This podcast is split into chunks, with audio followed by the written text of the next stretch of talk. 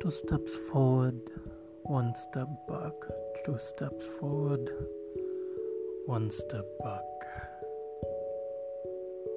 My feet hurt as I crawl through something that I see, something that I need, most of the times want.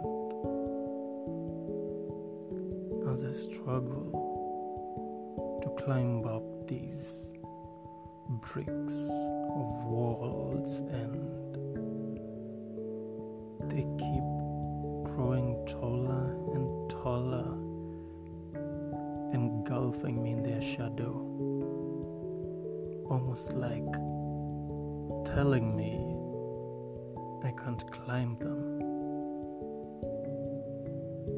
Despite all that, I put every piece of effort I put every piece of skill, I put every piece of emotion, I put every piece of logic so as to surpass and get over these walls. It's painful having to go higher and higher only to realize you have more higher to go. It's gratifying seeing how far you have come to get to that point that you are. But still, there are times where the world just collapses. And right about that time, that moment when you want to get over that wall, it just rises back up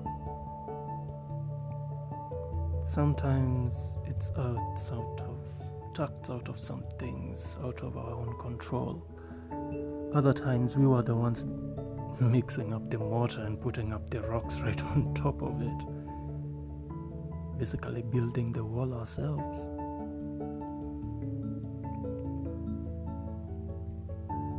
In the end, hoping that we can get over that wall.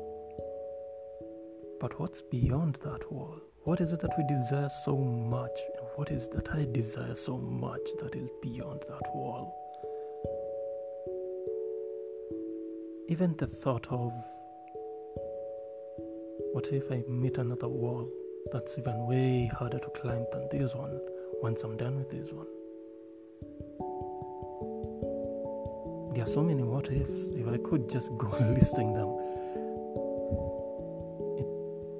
it makes the whole thing of putting effort into climbing this wall not worth it. But still, I have to climb this wall. Because I know once I get over it, once I go to the other side, I know my heart will be full of bliss and happiness and more grateful that I did climb that wall. But someone will ask, why not break it down? Why should you climb it when you can break it down? Which is actually a good option. But then you have to think on which side will it fall once I break it down?